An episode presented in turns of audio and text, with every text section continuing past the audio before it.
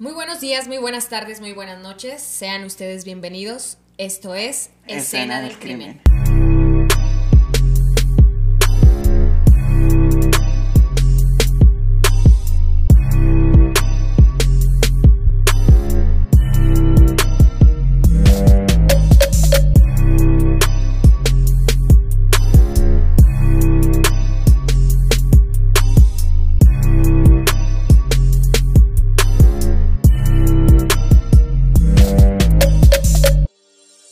Yo soy Víctor Preciado. Yo soy Elisa Chávez. Y esto es Escena, del, crimen, en donde exponemos casos reales y ficticios, no tan alejados de la realidad, y exponemos temas de interés sociales para los espectadores y audio escucha en busca de la verdad.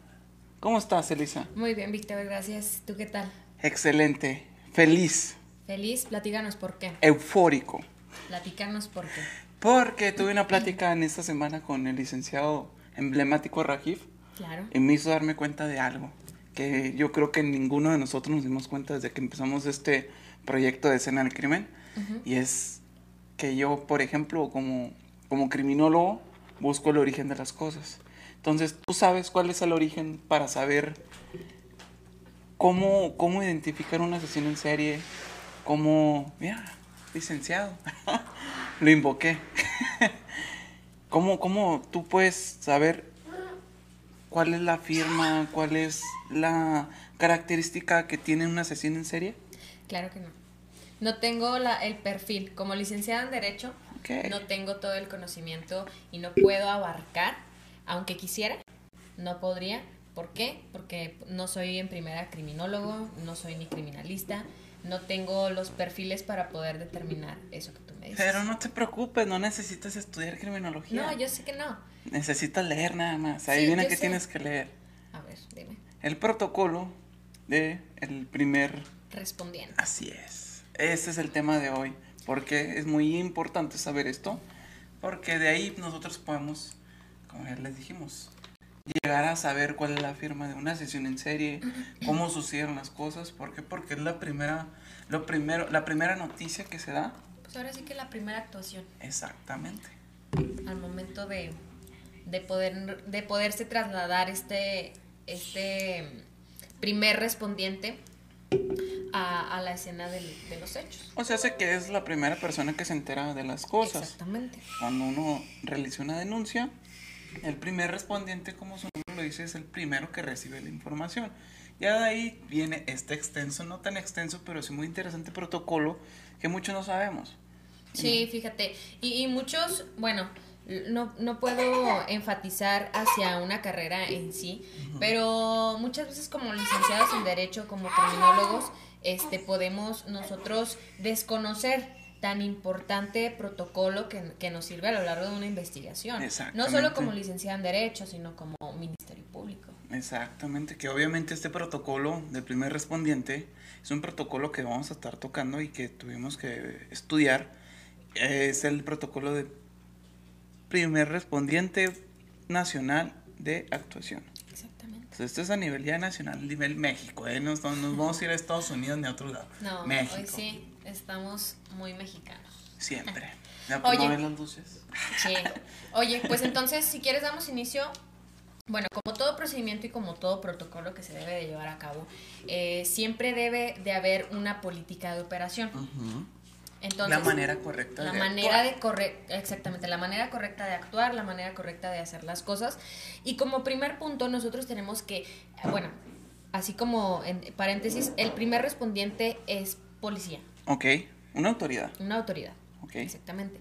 Entonces, el primer respondiente aquí mismo, cualquier situación que vaya a implicar que él se traslade al lugar de los hechos, debe, como primer punto, ahora sí como su prioridad, eh, salvaguardar la protección y el bien superior eh, como es la vida, como es la vida de alguna de las personas que se encuentre eh, inmersa o en riesgo. Está, está, está bien establecida dentro del protocolo y es lo primero que se debe de hacer. Al momento de trasladarte al, al lugar de los hechos, si ves a alguien en riesgo por cualquier situación, eh, la, la, situación que tú quieras ponerle, eh, es lo que, lo que se tiene que hacer como primer respondiente, es, es la protección y, y, salvaguardar la vida de, de, esta persona. Y a su vez, este mismo, al momento También de... la integridad como persona, ¿no? O sea, no... no Fíjate que el protocolo eh, abarca lo que viene siendo, pues, obviamente los derechos humanos. Sí. Que es un tema muy, muy sobrevalorado, ¿eh? Un, una actuación muy sobrevalorada a los derechos humanos sí a veces dices, oye, estás actuando, pero los derechos humanos... Exacto, porque no, vamos a ser muy... Realistas. Realistas, o sea, así como, como víctima, obviamente tiene derechos como ser humano. Exacto. Pero también como victimario. Exactamente. Eh, ojo aquí, mucho ojo. Entonces siempre está sobrevalorada esa situación de los derechos humanos y es ahí, fíjate, donde nosotros podemos, eh, ahora sí, dentro de un asunto, eh, tumbarlo. Tumbarlo en sí. Como abogado. Como abogado. Ok. Exactamente hacia nuestra representación social. Bueno, pero encaminadas un poquito a lo que nosotros estamos viendo como primer respondiente, eh, lo que tiene que hacer es informar los pormenores que existen dentro del lugar.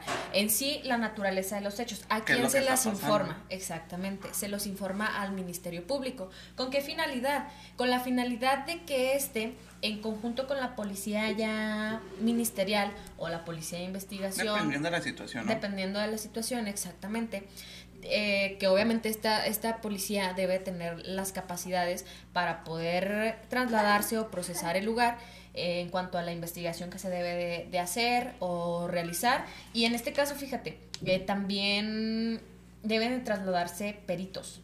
Obviamente. Obviamente.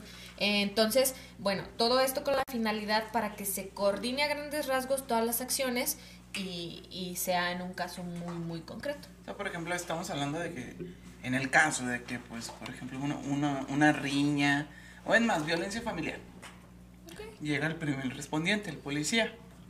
Hace acto de, de, presencia, verifica todo eso. Entonces, ya dependiendo de cómo está la escena, cómo están las personas, pues ya se actúa conforme a la situación, ¿no? Sí. Pero ya, si nos vamos a un caso, de, por ejemplo, de robo, casa habitación, tienen que llegar unos peritos para poder levantar indicios, poder levantar las huellas, o sea, aquí, pero ¿quién tiene que llegar primero? El primer respondiente. La policía. La policía. Policía municipal. O el, el que esté más cerca, ¿no? Policía municipal. Puede ser, o tiene que ser a fuerzas municipal. Fíjate que ahí sí desconozco si tengo que ser. tiene que ser municipal a fuerzas. No, cualquier persona, cualquier autoridad que se encuentre cerca puede llegar. Cualquier ah, autoridad que se, encuentre cerca puede llegar, ya sea de la PID, ya sea, bueno, el primer respondiente el primero que le llegue la noticia, básicamente. Sí, pues te, básicamente tiene la obligación de, de acudir al lugar de los hechos. Fíjate, eh, en cuanto a que exista alguna duda de cómo proceder, de cómo hacer todas las diligencias correspondientes o que de alguna u otra manera se consideren urgentes, el primer respondiente debe de comunicarse, ahora sí, que exclusivamente con el Ministerio Público para poder decidir pues qué onda, qué va a pasar, qué acciones ¿Qué seguir, y qué hacer y qué no hacer. ¿Qué procede, jefe? Como en la Ciudad de México, ¿no? Sí. sí. En todos lados. Sí, en todos lados. Entonces, este mismo eh, debe de abstenerse de realizar pues acciones que sean totalmente innecesarias. Porque hay veces en que, pues no sé, dices, es que para mí esto es lo mejor y debo de actuar de esta manera y para ti, pero eso no es lo correcto. Pero ese no es el protocolo, bro. no es el protocolo, eso no es el seguimiento que tú le debes de dar a las cosas. El, correcto protocolo que se debe de, de, utilizar e implementar. Exactamente, y por ende este mismo debe de limitarse a preservar el lugar de los hechos cuando resulten, pues ya que sean personas fallecidas. Aquí ya es otro... Es otro tipo de situación. Exactamente, otro tipo, de, situación. Bueno, es el mismo protocolo, pero, o sea, tiene sus ramas. ¿no? Sí, o sea, ya, ya actúas de una manera más precisa, de una manera más determinada, lo que viene siendo, pues, el acordonamiento, este, no sé, ¿qué más ustedes como la actuación del criminólogo? de los peritos en sí. Por ejemplo, nosotros los criminalistas, ahí sería un criminalista, porque estamos hablando de la escena del crimen. La escena. Bueno, del crimen. Ahora sí. Sí, la oh, barras. la escena del crimen. Entonces, nosotros cuando, por ejemplo, si el primer respondiente es un policía municipal, no sabes que aquí hay un cuerpo, ok. acordóname el lugar. Ellos tienen, el primer respondiente tiene la, la, La respon- obligación. la obligación y la responsabilidad de que, de acordonar el lugar. ¿Para qué? Para que básicamente no se contamine la escena del crimen. Porque imagínate Porque, que ahí vas pasando tú bien inocente. Bien en- relax, ¿no? Porque dejas- en este tipo de situaciones siempre es de que fallece alguien o está, bueno, en este tipo de... Un robo, eh, lo lo que que sea. sea. Siempre Ay, me siento fresco. Siempre eh, no faltan las personas que por el morbo, etcétera, Los etcétera, vecinitos. Las doñas. Es que no hay nada, no hay, no hay, no hay gente, en- es, parece despoblado. Nada más escuchan un ruido y sale toda la raza. Sí. Toda la colonia. Entonces, eso es un riesgo, ¿eh? No acordonar el lugar en cuanto a, a esta situación, porque así como lo dices tú, hay una contaminación de los hechos Exacto. y hay este ya por ende un procedimiento totalmente pues ya manchado, ya O sea, yo digo que más, más bien difícil, ¿no? De manejar, de poder Sí. esclarecer, ¿no? Sí, exactamente, porque si ahora, si tenían, no sé, una huella, pasa a fulano y pues ya tienes dos. Y pasa el dedillo ahí, nada más de, de diablillo. Dice, ay, va, voy a tocar aquí. Pues, ándale, hasta él puede tener problemas, ¿no? Exacto. Oye, pues encontramos tu güey aquí, ¿qué onda, carnal? Y fíjate, y más en este tipo de situaciones cuando hay una persona fallecida. Exacto. Bueno, y aquí mismo durante el protocolo de, de actuación, cuando existe una persona fallecida, aquí el único motivo es el de aplicar el uso de la fuerza para su entrega. Aquí debe de haber una, una autoridad investigadora, que pues en este caso es el Ministerio Público, nuestra Y representación El Ministerio social. Público y la PIT. Así como estos. Eh, exactamente, aquí en Durango. Así como estos, el Ministerio Público tiene la obligación de recibir pues toda la disposición. Sin, sin embargo, en este caso de que pues no reciba, sin medir alguna justificación, el policía que es el primer respondiente debe informar a un superior jerárquico.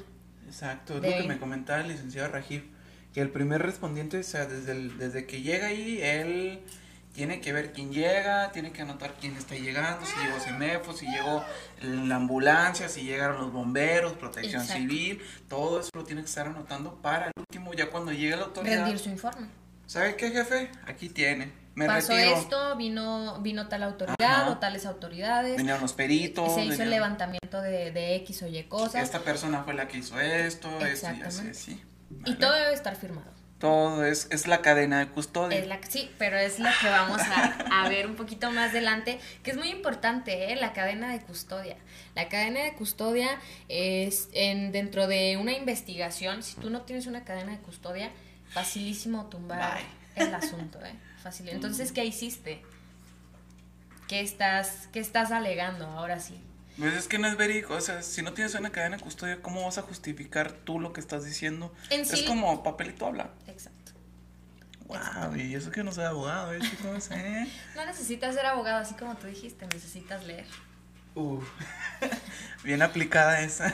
Bueno, pero como les comentaba, el Ministerio Público este mismo pues tiene la obligación de recibir la apuesta, la primera.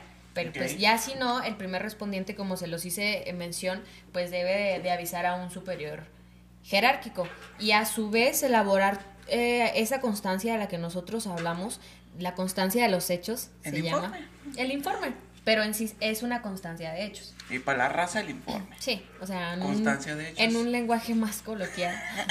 es un Uy, informe. chale. No, no, no. Sin, sin nada, sin Ah, nada no, de eso. claro, claro. Pero en la que aquí misma se van a sentar todos y cada uno de los motivos de lo que sucedió, en sí de lo que nosotros podemos llamar la negativa. ¿Cómo se llaman ese? Como quien dice una cronología, ¿no? Ujú, Exactamente. Para o sea, a tales horas pasó ahorita. esto. a tales horas, eh, no sé, si pasó ahorita a las 8, llega el primer respondiente, ponle 8 10. A las 8.10 llegó El Ministerio El Público, Ministerio Público. eh, llegaron los peritos, se acordonó a tal hora, et- etcétera, O sea, etcétera. todo anotado, es como... Exactamente. Sí, ¿no? ¿Cómo, cómo más se le podría llamar? Pues no, es realmente eso. Una cronología, Una de los- cronología. De, los hechos. Ay, perro. Me están saliendo las palabras. Se, se- pega eso, ¿eh? Se pega. Exacto, sí. Sí se pega el, el léxico. Bueno, el, primer, el policía, que es el primer respondiente, se puede hacer acreedor a una sanción. Ojo aquí. En caso de omitir algunos de los requisitos señalados en la puesta a disposición. Incluso hasta que lo destituyan de su cargo. ¿eh? Por, o sea, por, Por omisión. Porque ahí también se pueden estar prestando que estén ellos ocultando, ocultando o estén corroborando con la persona o pues con el hecho sucedido. Entonces, por eso, amigos, pónganse truchas y hagan su chambita. Porque por todos les pueden llegar. Eh, las puestas de disposición, pero previo aviso del Ministerio Público al Superior Jerárquico y al órgano fiscalizador de la institución policial al que pertenezca. O sea, ahí, como ya claramente está. Si usted oculta algo, mijo, le puede cargar el chóstoro. No, y es muy importante, bueno, yo siento que dentro de, de, cualquier trabajo, ¿eh? debe de haber principios, principios para realizarlo, de ética, de honestidad, de profesionalismo, pero para mí es muy importante la ética profesional, porque con esa vienen todos. Pero pues imagínate una situación que es un familiar. Ahí es una situación totalmente diferente, ¿eh? Pero pues de todos modos tienes que seguir un protocolo. Ah, no, sí, pero ya no lo harías tú. ¿Tú lo harías? No. ¿Ocultarías algo? yo, sí, yo no ocultaría No omitiría, sino que, ay, no vi eso. ¿Se me pasó? No. ah, muy bien. No, al contrario. Ojo chicos aquí, ¿eh? Al contrario, yo, yo creo que sería imparcial. Ok, vale, vale, te la compro. No, es que no es comprada, es lo que es. El policía Primer respondiente, atiende el llamado de la autoridad coadyuvante, vante, sí, coadyuvante, perdonen mi léxico, pero yo soy más tranquilón, para realizar la puesta a disposición de las personas, de la o de las personas detenidas ante el Ministerio Público por conducto o en coordinación de este. ¿Vale? ¿Es todo claro?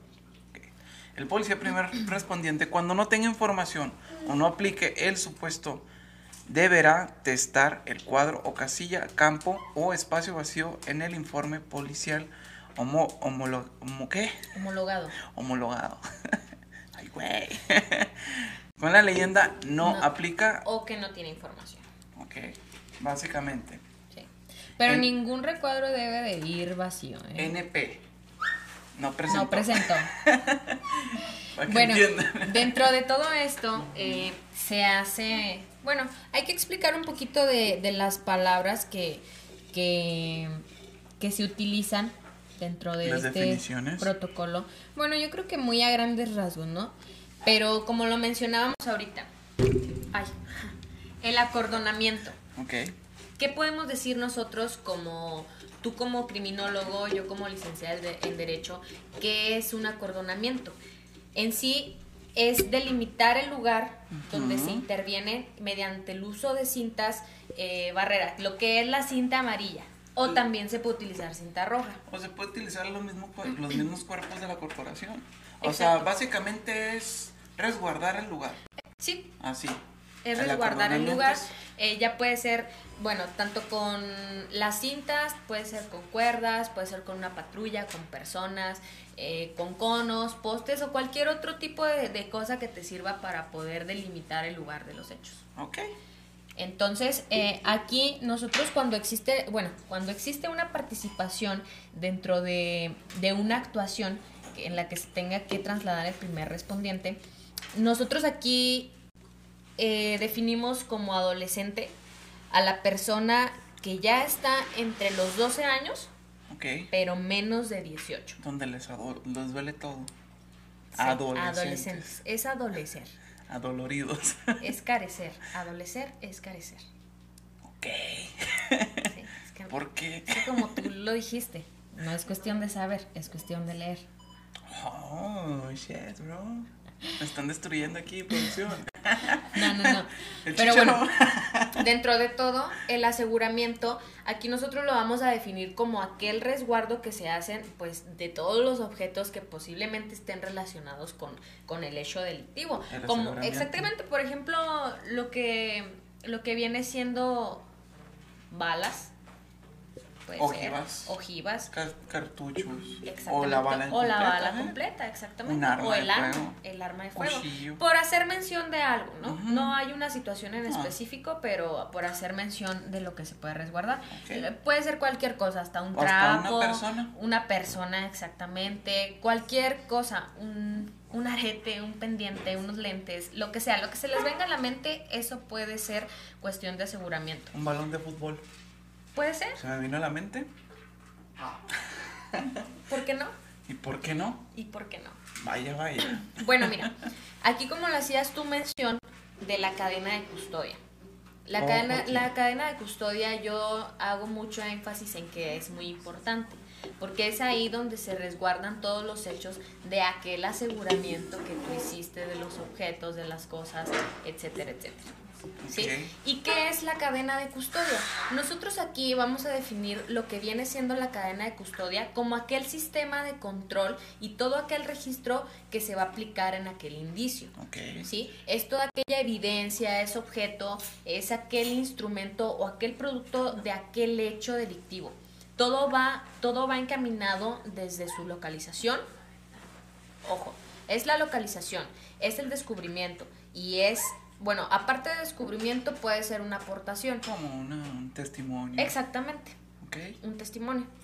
Entonces, eh, todo esto es en, en cuanto al lugar de los hechos o del hallazgo, hasta que pues la autoridad, ya que sea competente, ordene o llegue a una conclusión.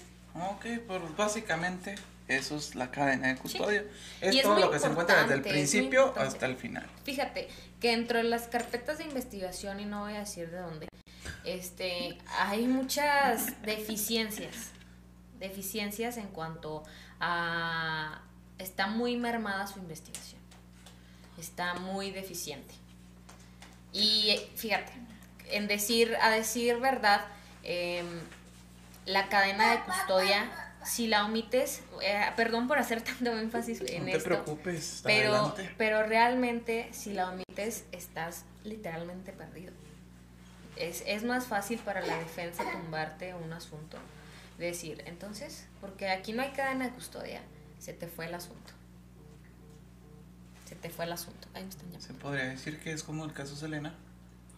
¿Eh? Que omitieron o sea, en la cadena, supuesta cadena de custodia que tener en Estados Omitieron varias cosas. Omitieron varias cosas, entonces de ahí pueden tumbar, pero pues no sabemos el sistema penal norteamericano, es, sí, es muy diferente, ¿eh? Pero ahorita dijimos como en un principio estamos más encaminados hacia lo, hacia lo mexicano. Ok. Vamos a irnos con lo que es canalizar. Ok, perfecto. Canalizar es orientar, dirigir a las personas que lo requieren a las instituciones especializadas para su debida atención cuando un policía o alguna autoridad es el primer respondiente, llega y te dice, ¿sabes qué? Es más, hoy me tocó eso.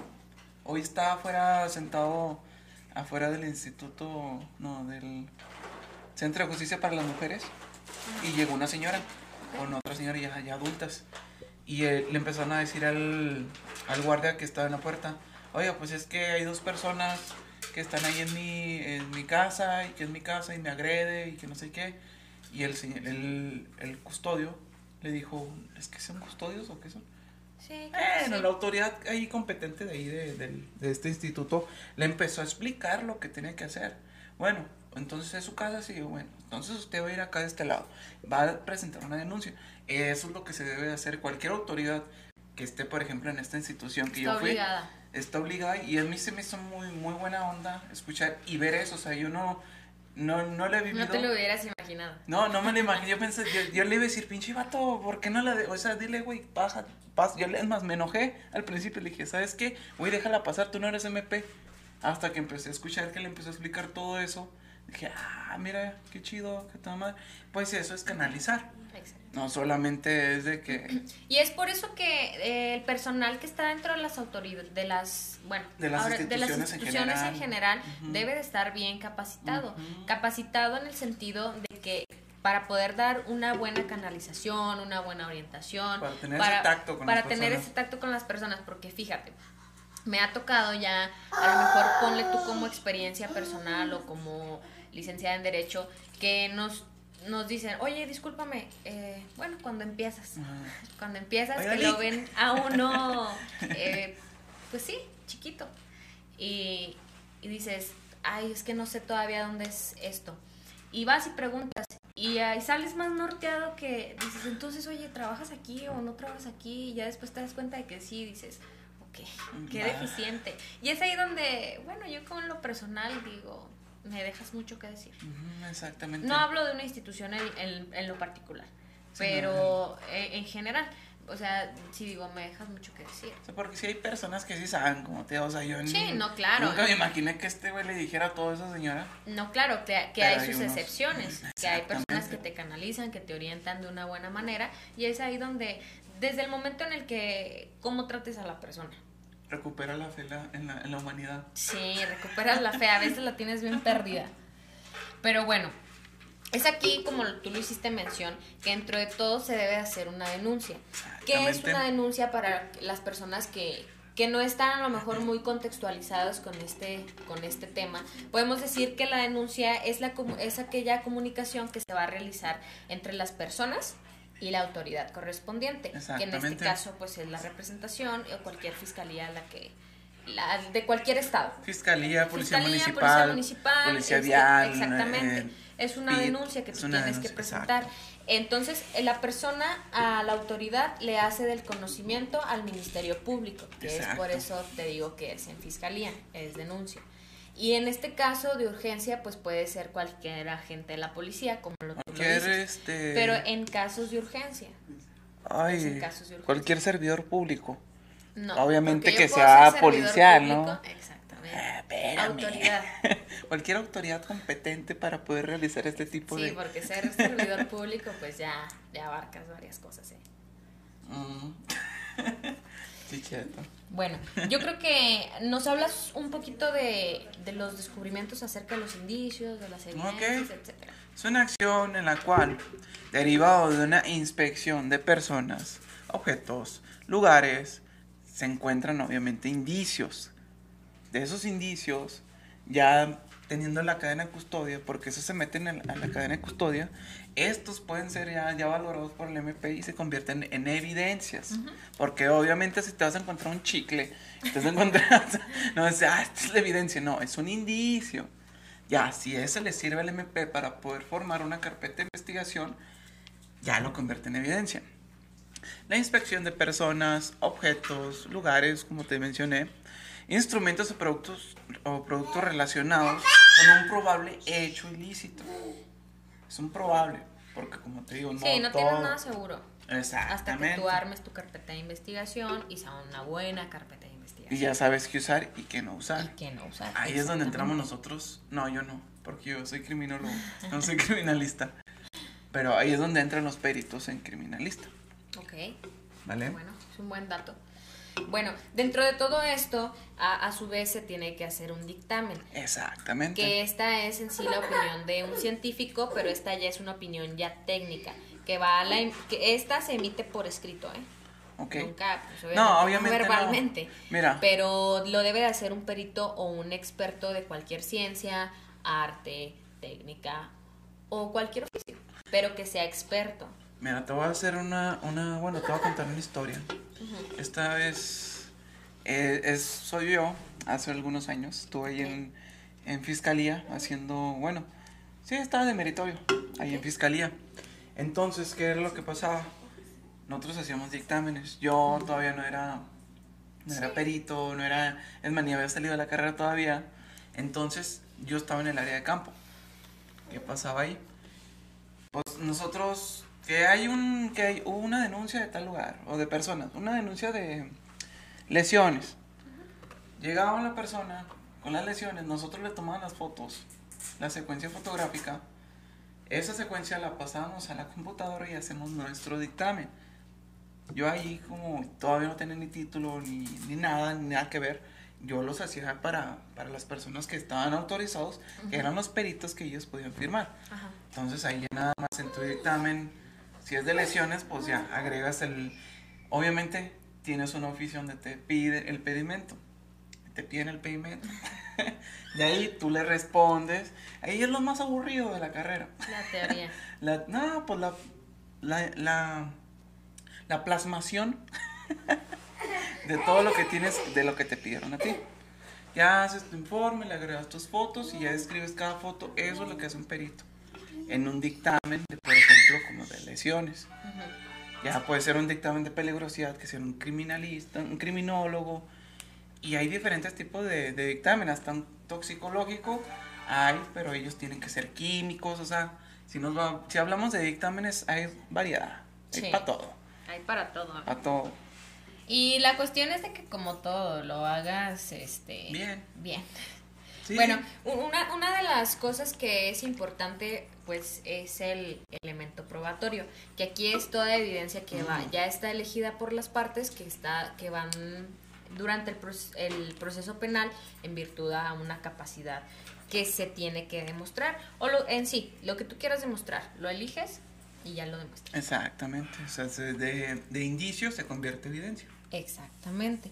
Entonces, mira, con la recopilación de la, de la evidencia, pues obviamente debe de haber una etiqueta. No, mira, sí, tiene que haber, pero aquí es un proceso que tienes que llevar, eso también lo hice. Por ejemplo, que nos llevaban un, no sé, un martillo, que estuvo, que lo quieren de evidencia. Entonces, ¿qué tenemos que hacer? Tenemos que hacer lo mismo que con una persona ponemos a, nos lo ponen a, a la vista el objeto a, a, ¿cómo se llama? A dictaminar. Entonces, el martillo, lo ponemos aquí, sacamos nuestra camarita. Obviamente tiene que ser una cámara semi profesional, profesional. ¿Es semi o profesional, Lick? Profesional. Profesional, ya, de tiro profesional, de tantos, ¿cuánto? 30, de 30 40 milímetros. De 33. De 33 para arriba.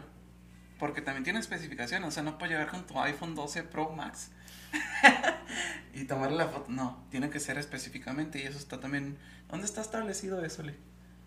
En manuales de actuación de la fiscalía.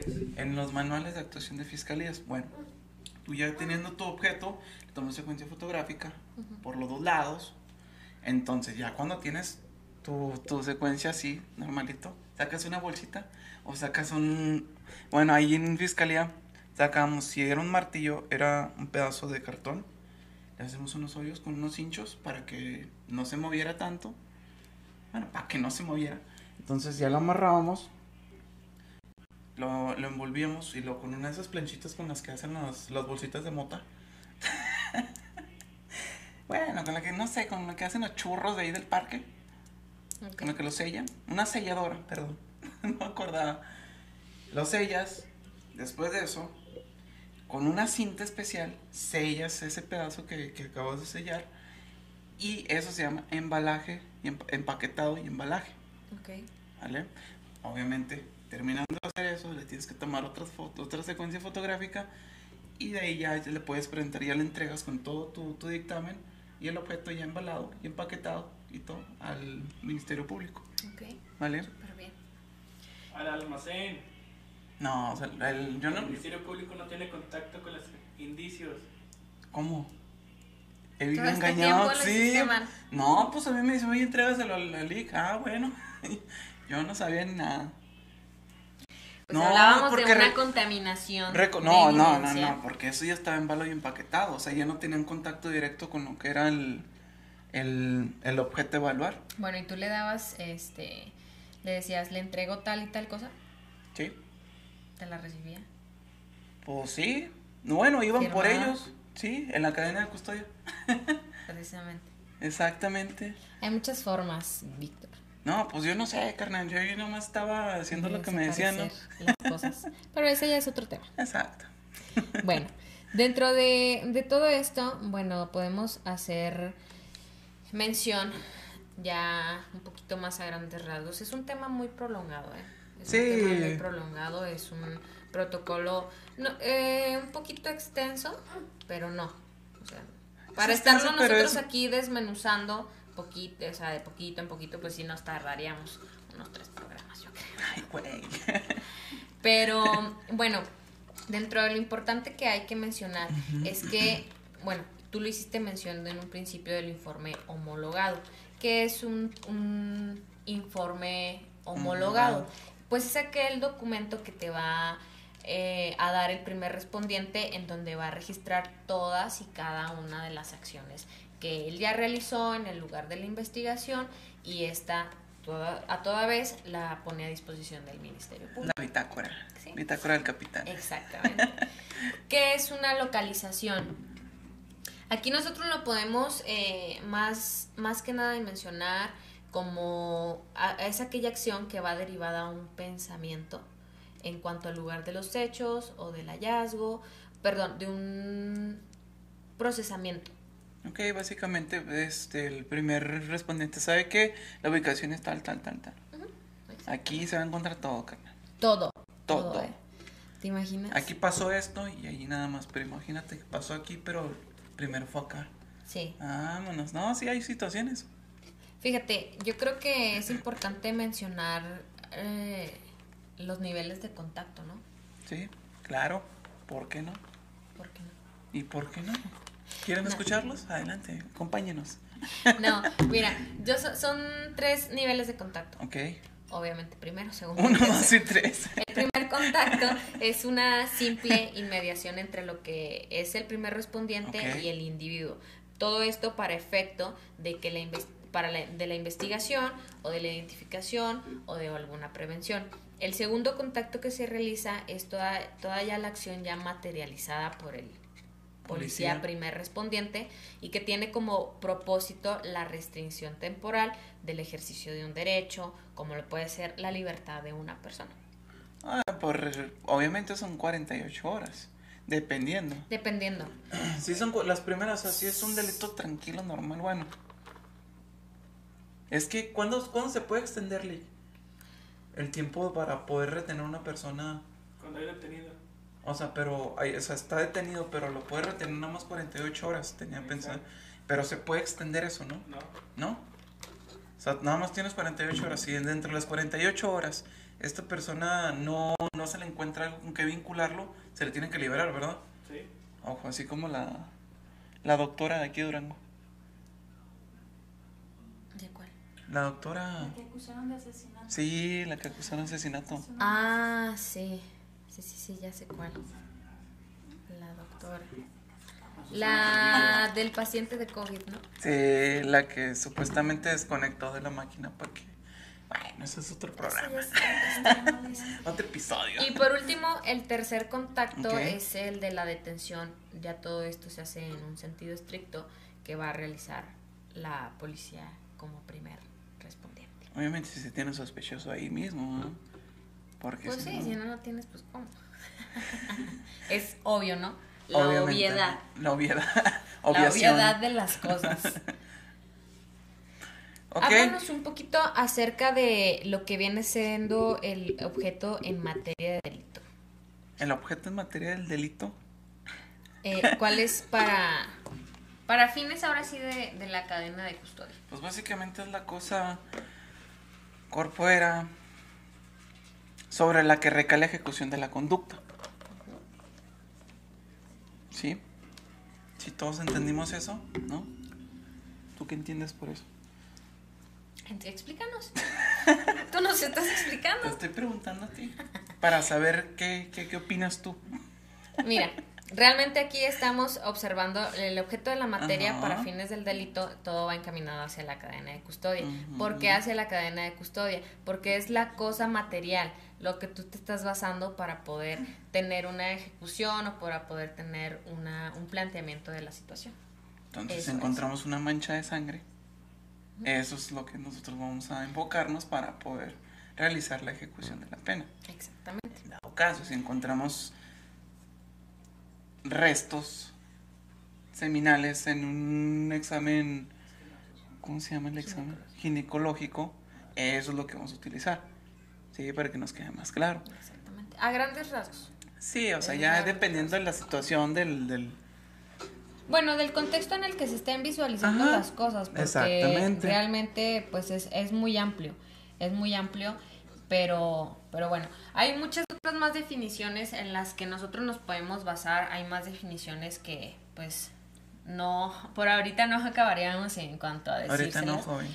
Pero mm, vamos a dejar en la descripción del, del, del video el link donde pueden ustedes encontrar este protocolo nacional de, de actuación en cuanto al primer respondiente para que, bueno, y no solo como licenciado en Derecho, como alguien, cualquier, persona, eh, pues es, es importante saberlo porque pues no sabemos bajo qué situación nos podamos encontrar algún día, entonces pues más o menos tener una noción, más o menos tener una noción como en todo un...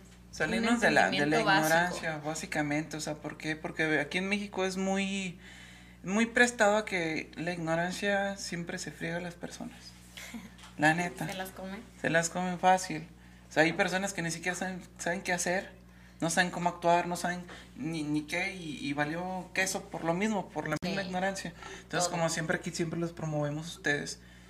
Que, que estudien, que chequen ese tipo de información que la verdad es muy importante, muy satisfactoria de saber y decir, ah, mira, ya puedo saber este tipo de cosas, ya sé cómo actuar, ya sé qué no debo hacer, para que todo salga bien y te salgan las cosas perfectamente. Pues bueno, igual no vas a poder actuar como autoridad, pero al menos saber qué, qué hacer, qué no hacer, cómo actuar, eh, hasta no sé, hasta qué decir.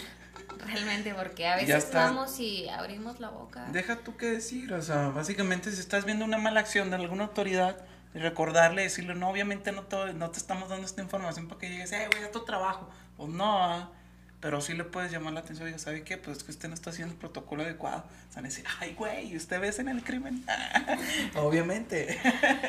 ahí disculpen las autoridades si a veces llegan ahí personas y le dicen, oiga, pero es que lo vi en un programa. pues sí. Lo, lo escuché en Spotify, me dijeron que así no eran las cosas. no, yo creo que como todo bien encaminado a que a poder proporcionar un poquito de información, información que nos sirva eh, a nosotros como personas, ya no como profesionistas, pero sí como personas en nuestra vida diaria. Exacto. Pues yo creo que aquí terminamos eh, un poquito de, de a grandes rasgos creo que se entendió cuál es la actuación que se puede, que es eh, lo básico, realizar lo básico del primer respondiente. Claro, como se los menciono, eh, siempre es un tema muy extenso. Bueno, no como se escucha, pero sí es un tema extenso. Eh, es que, hay pues, demasiadas este, es definiciones. Mucha información, hay muchas definiciones, definiciones. Exceso de información. Pues no exceso de información. No, es una cura. Pero, Saludos, un compa. Pero realmente es importante, es importante y aquí abajo vamos a dejar nosotros la descripción de ese link. Como nos es costumbre. Exactamente. Ay, aprovechando que hoy es viernes, hoy se publicó como cada viernes el, la película del fin de semana. Para que vayan a checarla, está muy interesante. No me acuerdo del nombre, la verdad. Pero nos pueden seguir.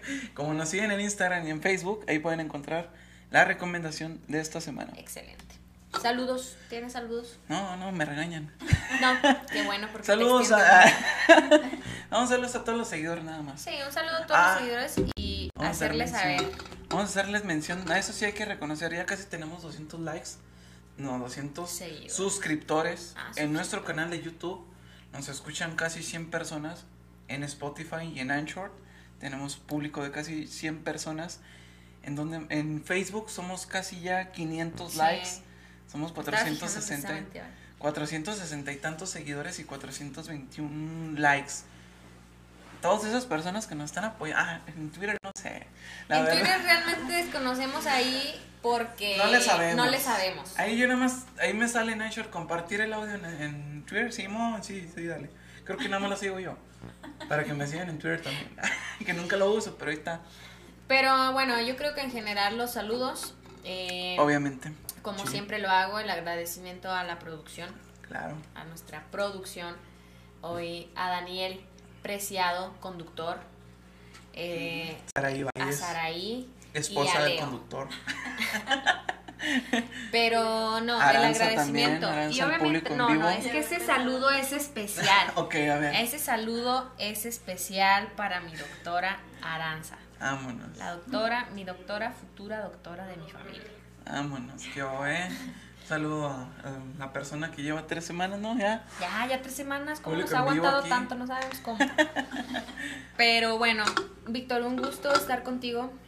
Igualmente. compartiendo este espacio. Esperemos que la información que les o, que hoy les proporcionamos les haya eh, servido de interés, les haya este, servido de algo en su vida diaria. Pero, y si no, también dudas, comentarios. Ya saben que eh, aquí abajito. Ya saben, este, también síganos en nuestras redes sociales. Como en Facebook. en- creo que en todas. Bueno, lo que uso más es Instagram o Facebook, pero pues estoy como Elisa Chávez. La tienen privado, ¿eh? Se cotiza. Y pues bueno, ahí, ahí cualquier duda, comentario, estamos a sus órdenes. Si no se les olvide suscribirse a nuestro canal de YouTube. Nos encuentra como Escena del Crimen DGO, muy importante. Este, darle like al- si te gustó el video, Sí. darle like si te, te gustó este podcast también, porque recuerden que no solamente es video, es un podcast. Este, que nos sigan en Spotify, Anchor, en todas las plataformas que tenemos ahí disponibles este tipo de contenido. Y en todos nos encuentran como escena del crimen. DGO, DGO. muy importante. Es importante porque pues... Hay muchas hay escenas muchas del crimen, del pero como esta pero ninguna, DGO cariño, no. ¿ok? Pero bueno, gracias Víctor. Gracias, Un Elisa. placer. Y pues bueno, les recordamos que esto es Escena Escena del del Crimen. Qué mamones, pero sí.